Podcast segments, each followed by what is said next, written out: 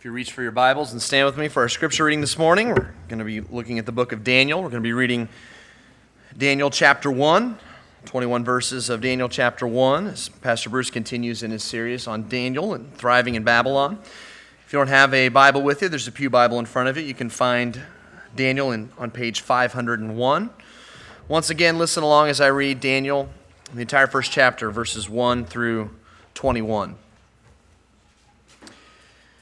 In the third year of the reign of Jehoiakim, king of Judah, Nebuchadnezzar, king of Babylon, came to Jerusalem and besieged it.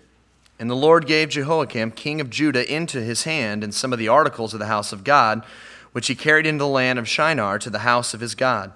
And he brought the articles into the treasure house of his God. Then his king instructed Ashpenaz, the master of his eunuchs, to bring some of the children of Israel, and some of the king's descendants, and some of the nobles, young men in whom there was no blemish, but good looking, gifted in all wisdom, possessing knowledge and quick to understand, who had ability to serve in the king's palace, and whom they might teach the language and literature of the Chaldeans. And the king appointed for them a daily provision of the king's delicacies, and of the wine which he drank, and three years of training for them so that at the end of that time they might serve before the king. Now, from among those of the sons of Judah were Daniel, Hananiah, Mishael, and Azariah. To them the chief of the eunuchs gave names. He gave Daniel the name Belteshazzar, to Hananiah Shadrach, to Mishael Meshach, and to Azariah Abednego. And Daniel purposed in his heart that he would not defile himself with a portion of the king's delicacies, nor with the wine which he drank. Therefore, he requested of the chief of the eunuchs that he might not defile himself. Now, God had brought Daniel into the favor and goodwill of the chief of the eunuchs. And the chief of the eunuchs said to Daniel, I fear my lord the king, who has appointed your food and drink. For why should he see your faces looking worse than the young men who are your age? Then you would endanger my head before the king.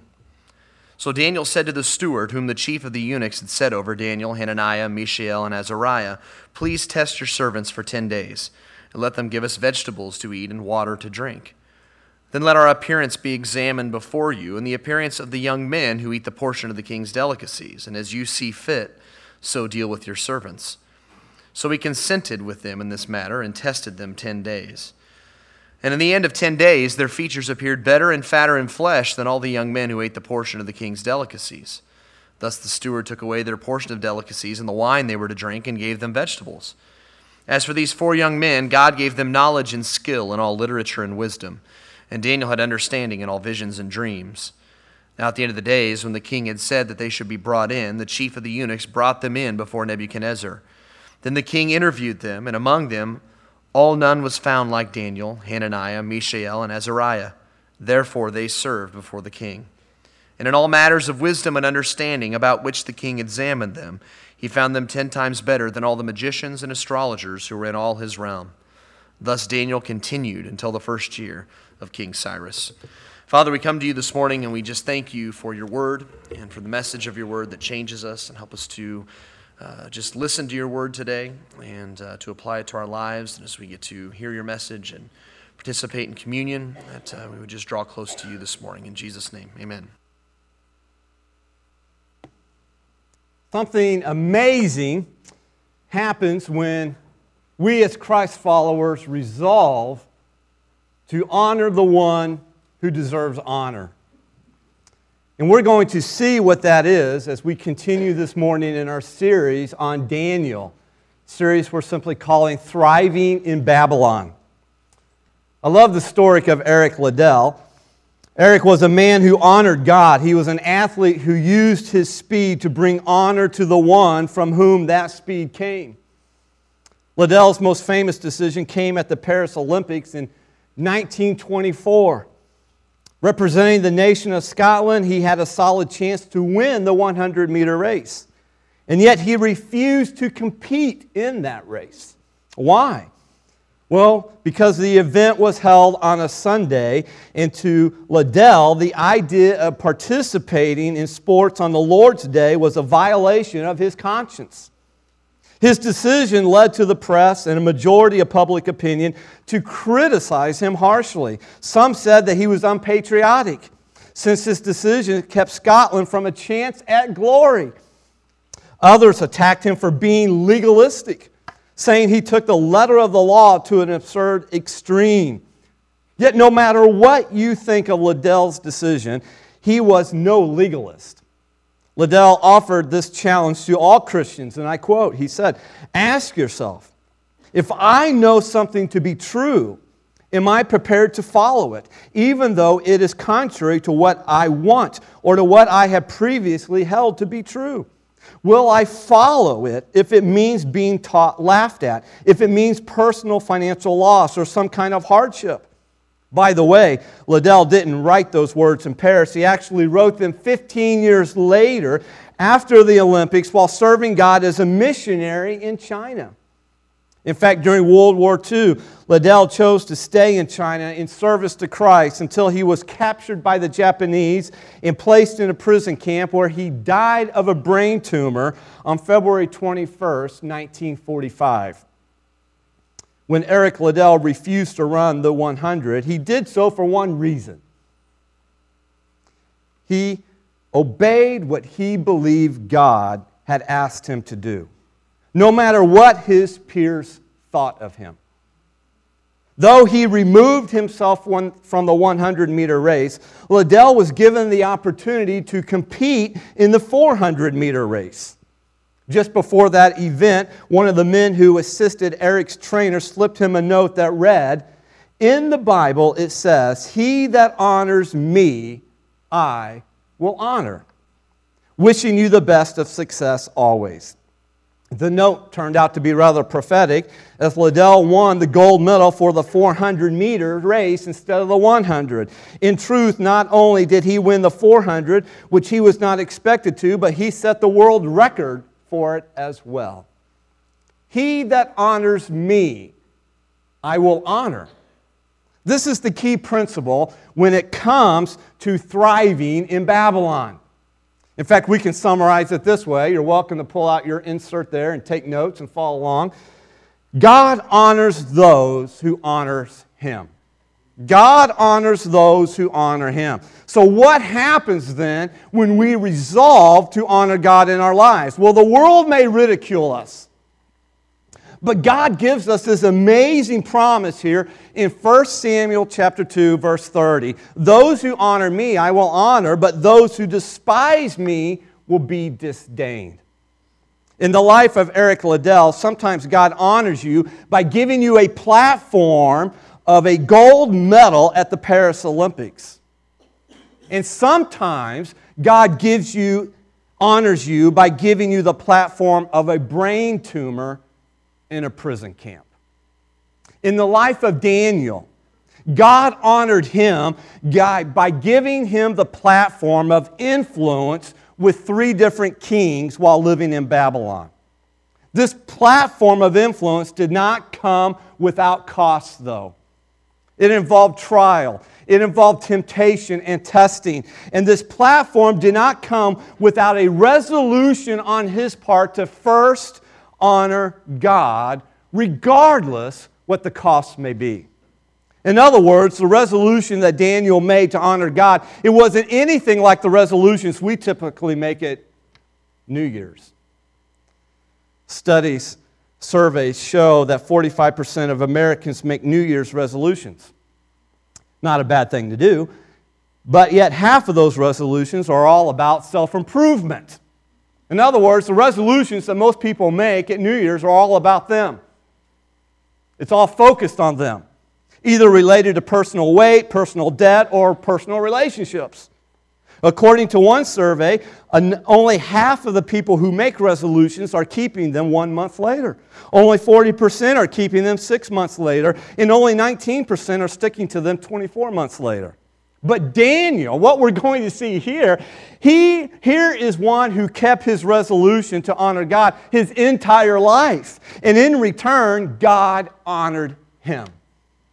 What we're going to see is that Daniel made this resolution early on as a teenager when he faced some intense pressure to deny his God and to compromise his beliefs. And in many ways, this is the same resolution every Christ follower needs to make if we ourselves are going to thrive in our own, quote, Babylons.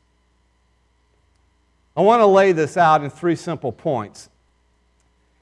It's what Daniel faced and it's what we face. And number one, it begins with your greatest trial. Your greatest trial is to trust God when your world falls apart. If we're honest, we have to admit we all like to be in control of our lives, right? The reason is simple. We think it gives us a sense of stability and security when we're in charge and in control of our lives. For example, how many of you like to hold the remote control when you're watching TV? And if you're not holding it, it's right there beside you, easily accessible, right? Sure, you do. It means you hold the power to change the channels whenever you want. And life is somewhat the same way. As long as we hold the remote control, we think everything is okay. But when God starts flipping through the channels, then life can become very, very challenging. Why? Because all of a sudden we've lost control on life. We've lost this sense of stability and security. And this is exactly what happened to Daniel and his three friends. The world as they knew it fell apart. So, what do you do when your world falls apart? Well, notice, first of all, what happened in their world. First of all, Daniel and his three friends were exiled to Babylon. Daniel 1 begins with Daniel and his friends being taken from their homes in Jerusalem and exiled to Babylon. Notice what it says again in verse 1. In the third year of the reign of Jehoiakim, king of Judah, Nebuchadnezzar, king of Babylon, came to Jerusalem and he besieged it. In other words, he captured it, he raided it. Now, that's how man would report it. It's just the facts here. They're historical facts. And it's as if you are reading it from a history book in school. But notice what God said was happening immediately in verse 2. And the Lord gave Jehoiakim, king of Judah, into his hand. So who's really in control here? King Nebuchadnezzar or God?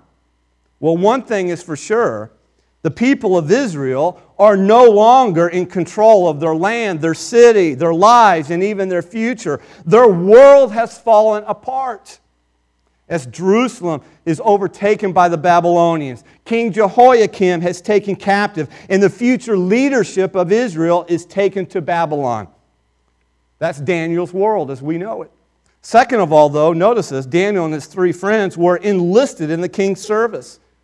We see this in verses 3 and 4. Look at it again. Then the king instructed Ashpenaz, the master of his eunuchs, to bring some of the children of Israel and some of the king's descendants and some of the nobles, young men in whom there was no blemish, but good looking, gifted in all wisdom, possessing knowledge and quick to understand, who had this ability to serve in the king's palace, and in whom they might teach the language and literature of the Chaldeans. So just step back from this a moment. Just imagine with me Daniel's situation. Life is going great until suddenly a foreign enemy conquered his nation and took Daniel from his home and his family and put him in a foreign culture with a different language, different people, different food, and different religion. And then they tell Daniel, oh, by the way, you've got to become one of us starting today. Trust me, this was not in Daniel's original game plan for his life. This is not what he mapped out for him. Have you ever said this isn't the way life is supposed to be? Life rarely turns out the way most of us plan it. Daniel's world is turned upside down. He would never get this, he would never see his family again. He would die in Babylon. He would never set foot in his home country again. Daniel's dreams are shattered by both circumstances and people that is way beyond his control. And yet, in the midst of Daniel's greatest trial, there is this divine perspective to it all. And the Lord gave. It's what we focused on last Sunday in the beginning message of the series here. This divine reality is that God orchestrated this trial and this upheaval in his life for God's own purposes. And the question is Will we, like Daniel did, will we trust God when our world falls apart? It's easy to trust God when life is going great. When you're holding the remote control of your life and the batteries are not dead yet. But when our world falls apart and our plans for our own personal happiness seem to crumble with it, will we still trust God then? Daniel did, and we can too. Now, there's a little side note here that I want to mention of as well. Because it is also possible that Daniel and his three friends were not just exiled to Babylon, not just enlisted for the king's service, but they were also made eunuchs when they were enlisted in the king's service. This is the death of every man's dream. In ancient cultures, it was incredibly important for a man to have a family, especially sons, as they provided him with the labor to work his land and to tend his flocks. And in addition, sons provided a man with a legacy to bear his name. About, without a son, his name would fade from memory. And yet, when it comes to Daniel and his three friends, there is absolutely no mention of any spouse or any family in the book of Daniel or anywhere else in God's Word. It was very common. Powerful kings in that day and age routinely took the best and the brightest from conquered lands and they brought them home, just as we see what King Nebuchadnezzar did with Daniel and his three friends. And obviously, these are not the kind of men, the, bright, the best and the brightest, that a king would want hanging around his family or even his harem. And so, to eliminate any potential problems, kings often had such men emasculated and turned into eunuchs. In fact, the man in charge of Daniel's three year training was himself a eunuch. He's referred to as the master of the eunuchs or the chief eunuch. And so there is speculation that Daniel might have been emasculated himself. Talk about your world falling apart. Daniel was a young man with a bright future. He was the cream of the crop. Then one day his world fell apart. King Nebuchadnezzar besieged his homeland, and as a result, he and his friends are hauled off to a godless land to serve a godless king. This was Daniel's greatest trial. But when his world fell apart, he trusted his God. Why? Knowing that God was in control of it all. He knew something.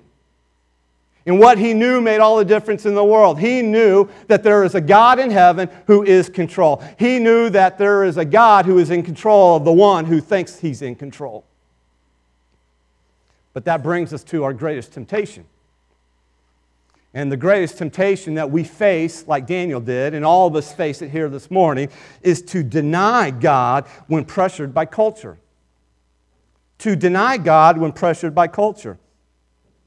Again, imagine with me Daniel and his three friends have been ripped out of their homes and are now being trained to serve a godless king in Babylon.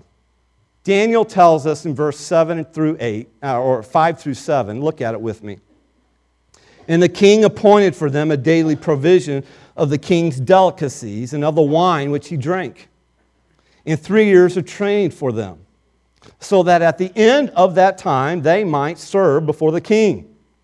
Now, from among those of the sons of Judah were Daniel, Hananiah, Mishael, and Azariah. To them, the chief of the eunuchs gave names. He gave Daniel the name Belteshazzar, to Hananiah, Shadrach, to Mishael, Meshach, and to Azariah, Abednego. Now, most Bible historians, Bible scholars agree that about 60 young men were actually taken from Jerusalem and exiled to the city of Babylon. Daniel and his three friends were probably between 13 to 17 years of age at the time when they were exiled to Babylon, enlisted in the king's service, exposed to the Babylonian culture, and educated in the king's three year training program. You could call this Operation Assimilation by King Nebuchadnezzar.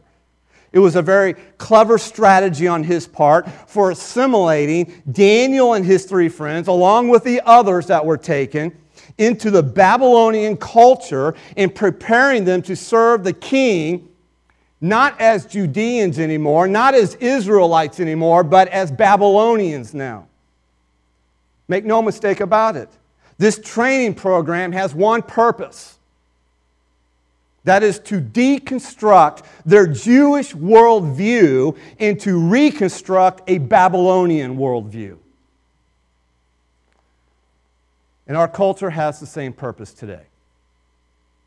In fact, the cultural pressure that Daniel and his three friends faced in Babylon is the exact same cultural pressure that we face today in our world. We are pressured by culture. Notice this in your notes. And therefore, we must be prepared for the culture's pressure to deconstruct your worldview according to God's truth and reconstruct it apart from God's truth as Christ followers, we face an unrelenting pressure by culture to basically deny God in our worldview. We all have what is called a worldview, a particular way of looking at life in the world in which we live. You may not necessarily know what your worldview is to the point where you can write it out, but everyone here has a worldview. Your worldview shapes the way you think. Therefore, the result is it also impacts the way you live, the way you behave. Here's one definition a worldview is a comprehensive view of life through which we think understand, and judge, and which determines our approach to life and meaning.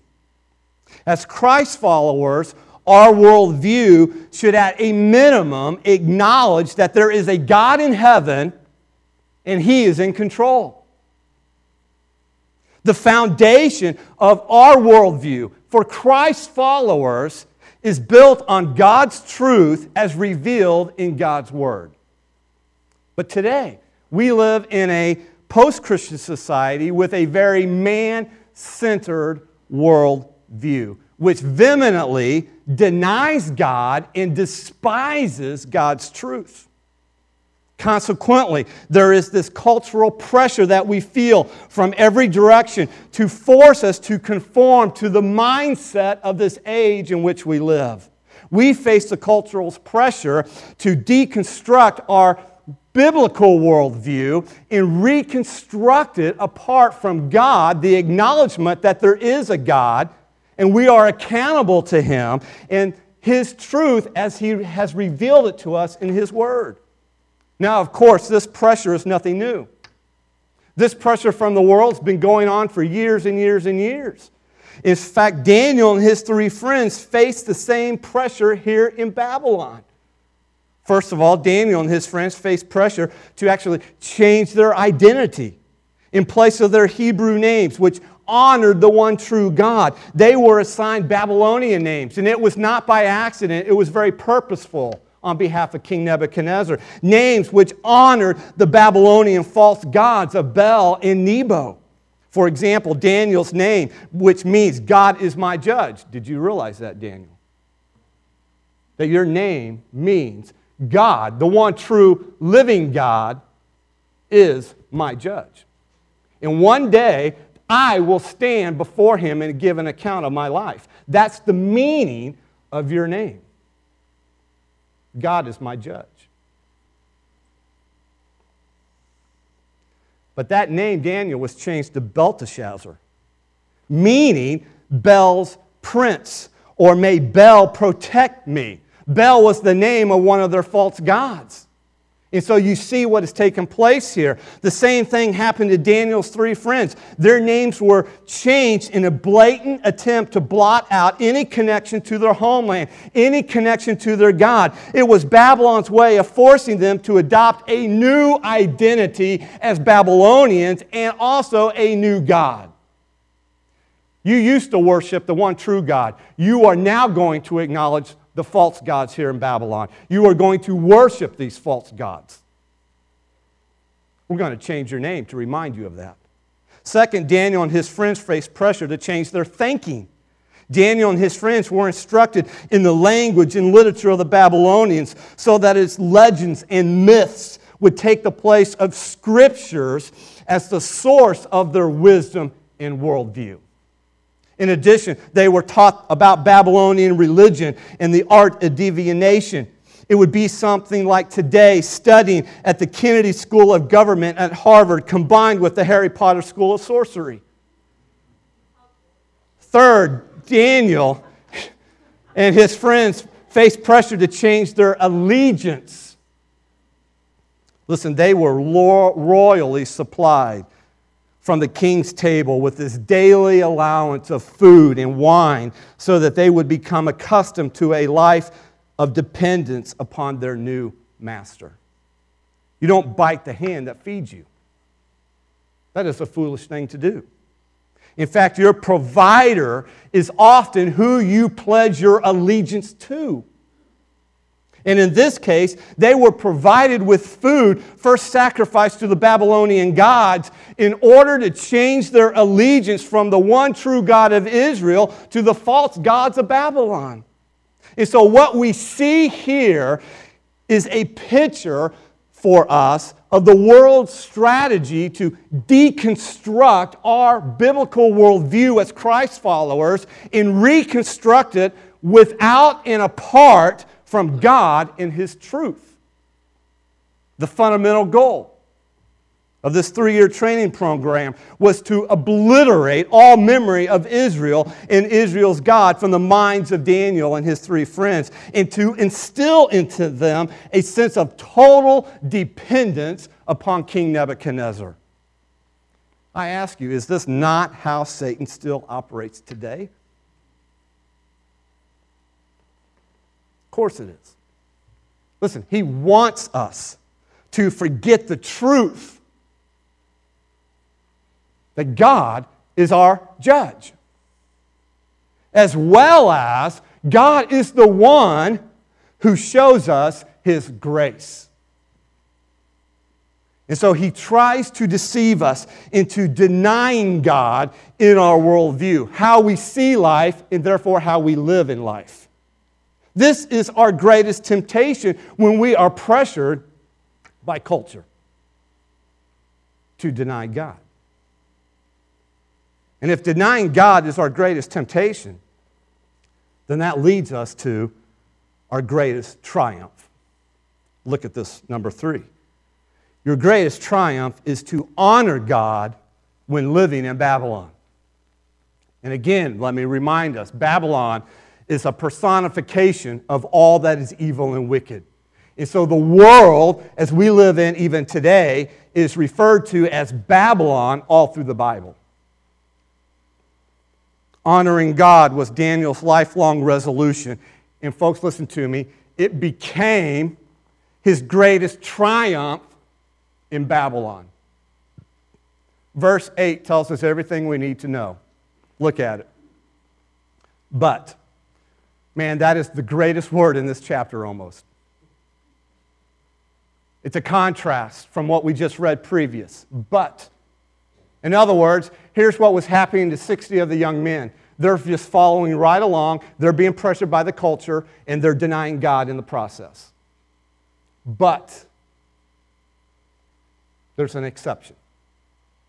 But Daniel purposed in his heart that he would not defile himself with the portion of the king's delicacies, nor with the wine which he drank. Therefore, he requested of the chief of the eunuchs that he might not defile himself. The key word is the verb purposed, which can also be translated resolved.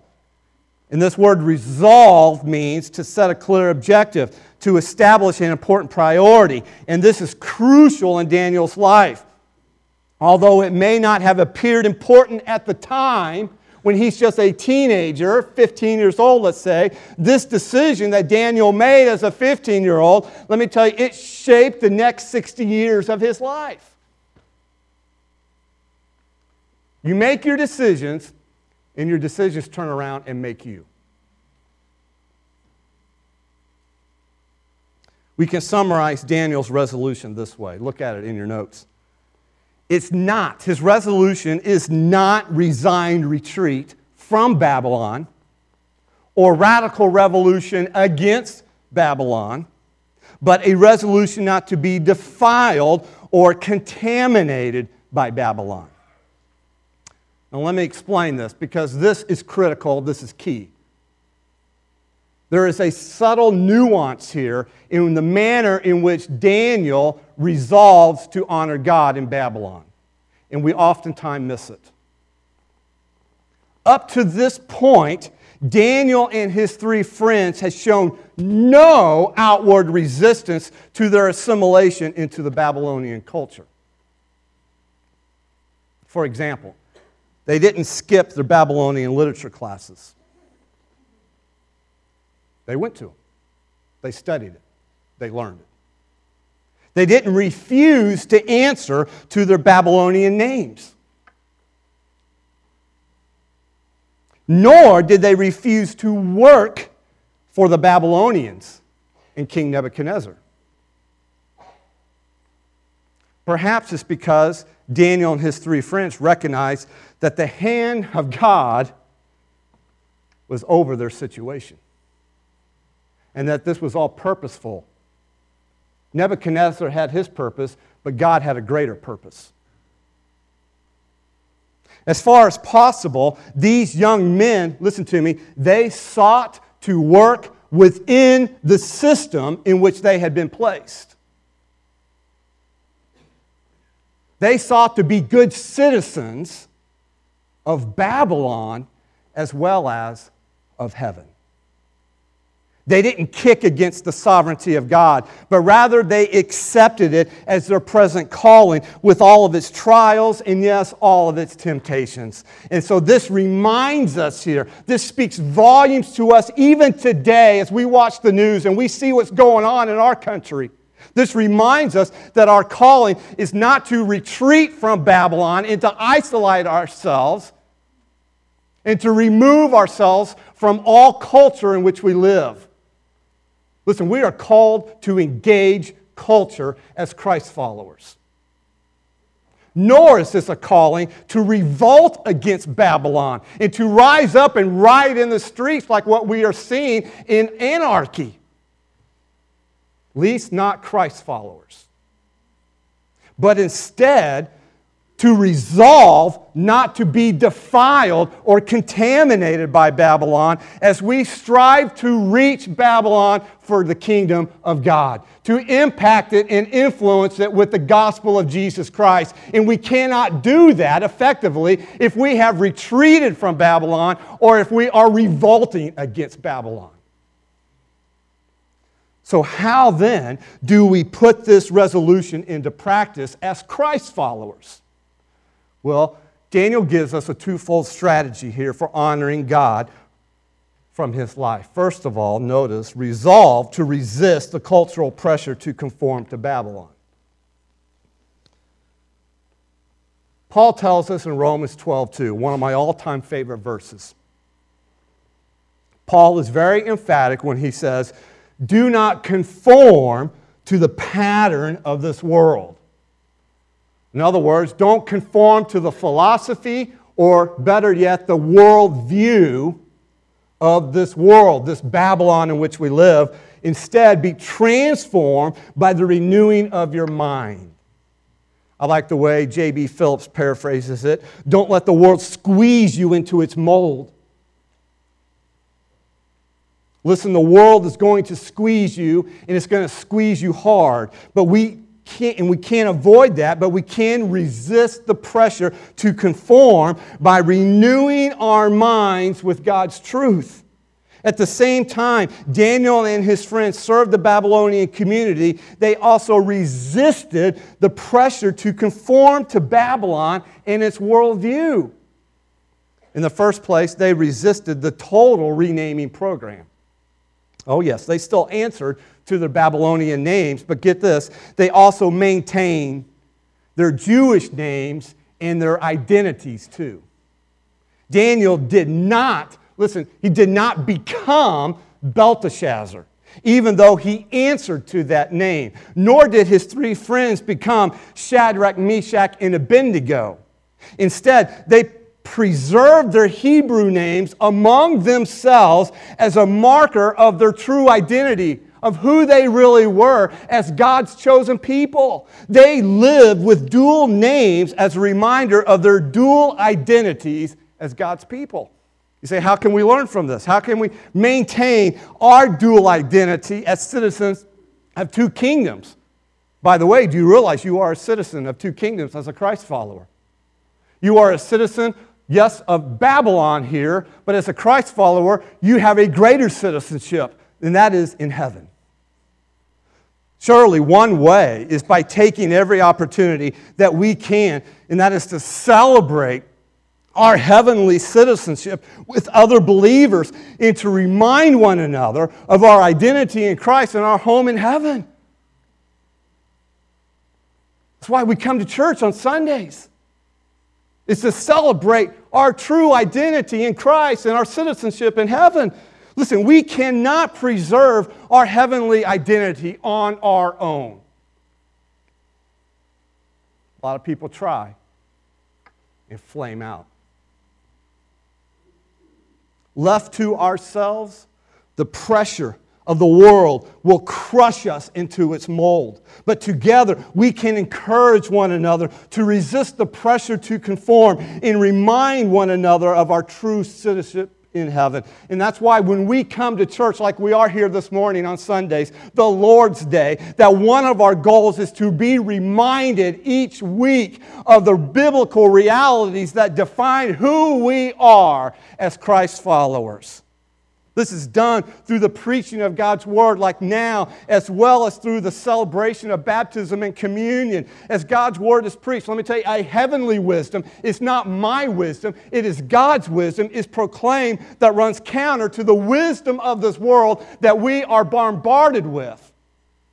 In baptism, we are identified with Christ, reminding us where our true citizenship lies. And in the Lord's Supper, we eat the bread and we drink the juice, reminding us of the cost of our citizenship and the feast that awaits us one day in heaven. It's what we look forward to, it's what we're living for. All of this helps us to resist this pressure to conform to Babylon and to remember that our true identity is not in this world, it is in Christ. And so resolve, make a resolution to resist the cultural pressure to conform to Babylon. Number two, the second strategy is to resolve to stay dependent upon God while living in Babylon. It's interesting that Daniel accepted a new name, he accepted a new language, he accepted a new service into to serve the king, but he resisted the king's food and the king's wine. To eat the king's food and to drink his wine was to cross the line. But why? Why did Daniel suddenly say, no compromise here? What's wrong with royal food and wine? Sounds pretty good to me. And it's not, listen to me, it's not that Daniel was a vegetarian or one who abstained from wine.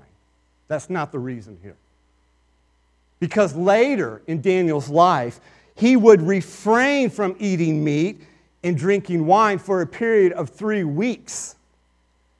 That implies he ate meat and he drank wine on a regular basis.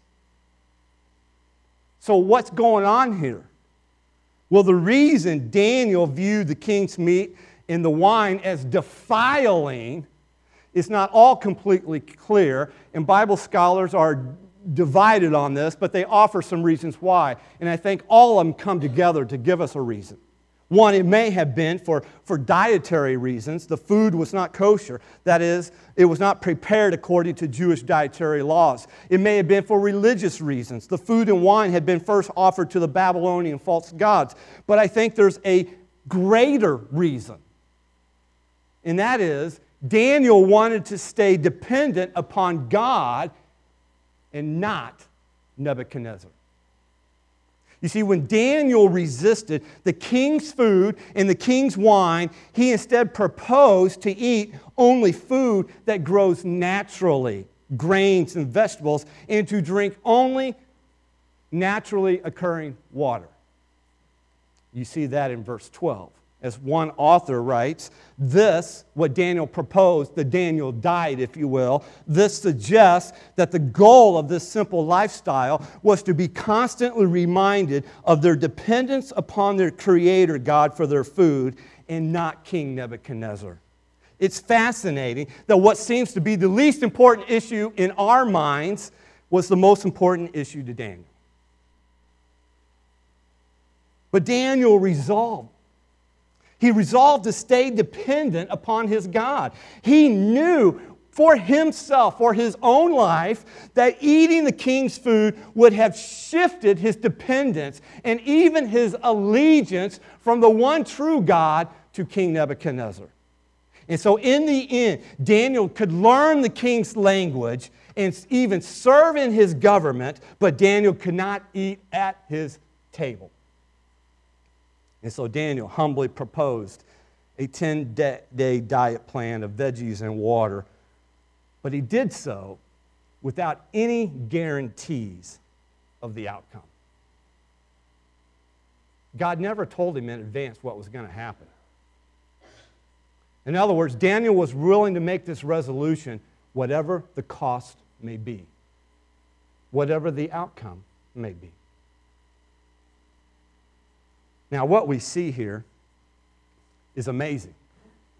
Because what we see here is Daniel's faithfulness to honor God in Babylon, no matter what the cost. And yet, it's interesting. A lot of times that's what we focus on, and yet Daniel himself, as the author of this book, wants us here to focus on something different. He wants us to see is God's faithfulness to him and his three friends. And so, see here, number one, first of all, we see God's faithfulness in Daniel's situation. Don't miss this. Oh, don't miss this because this is, this is important.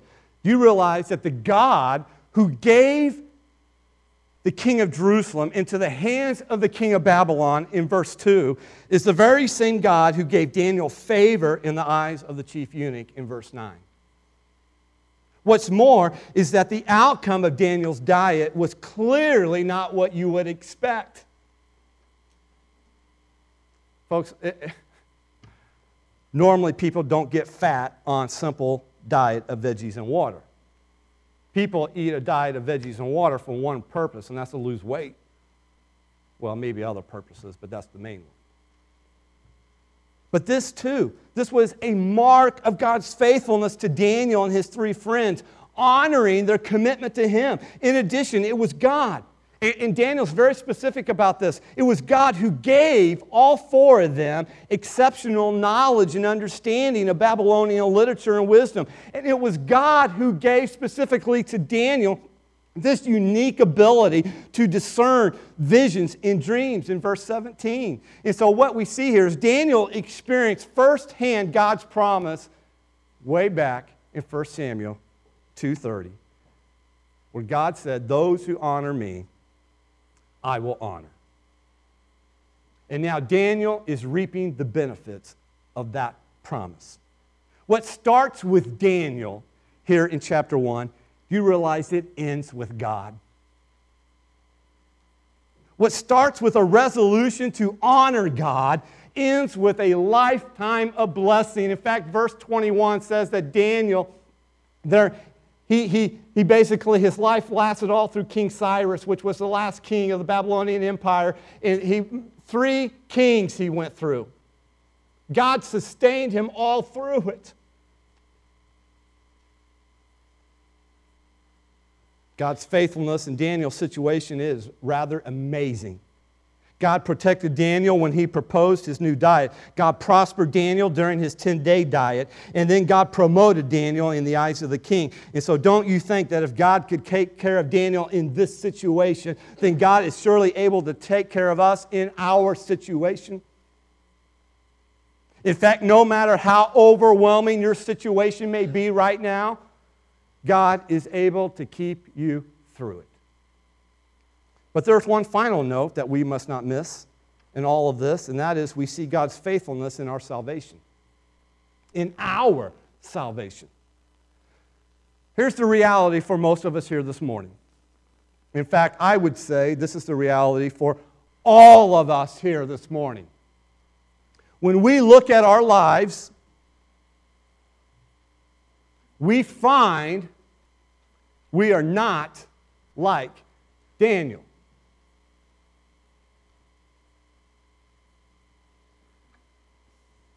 In fact, we're just the opposite. We, if we're honest with ourselves, we are far more like the nameless multitude who were exiled with Daniel, adopted foreign names, ate the king's food, and became like Babylonians. I would suggest that many of us here, we are already assimilated into the world system in which we live. If truth be told, we often think like the world around us and live like the world around us. And so, if the message of Daniel and if the message of this series is simply be like Daniel and you'll thrive in Babylon, folks, listen, we may as well quit and go home. Because who here lives like Daniel?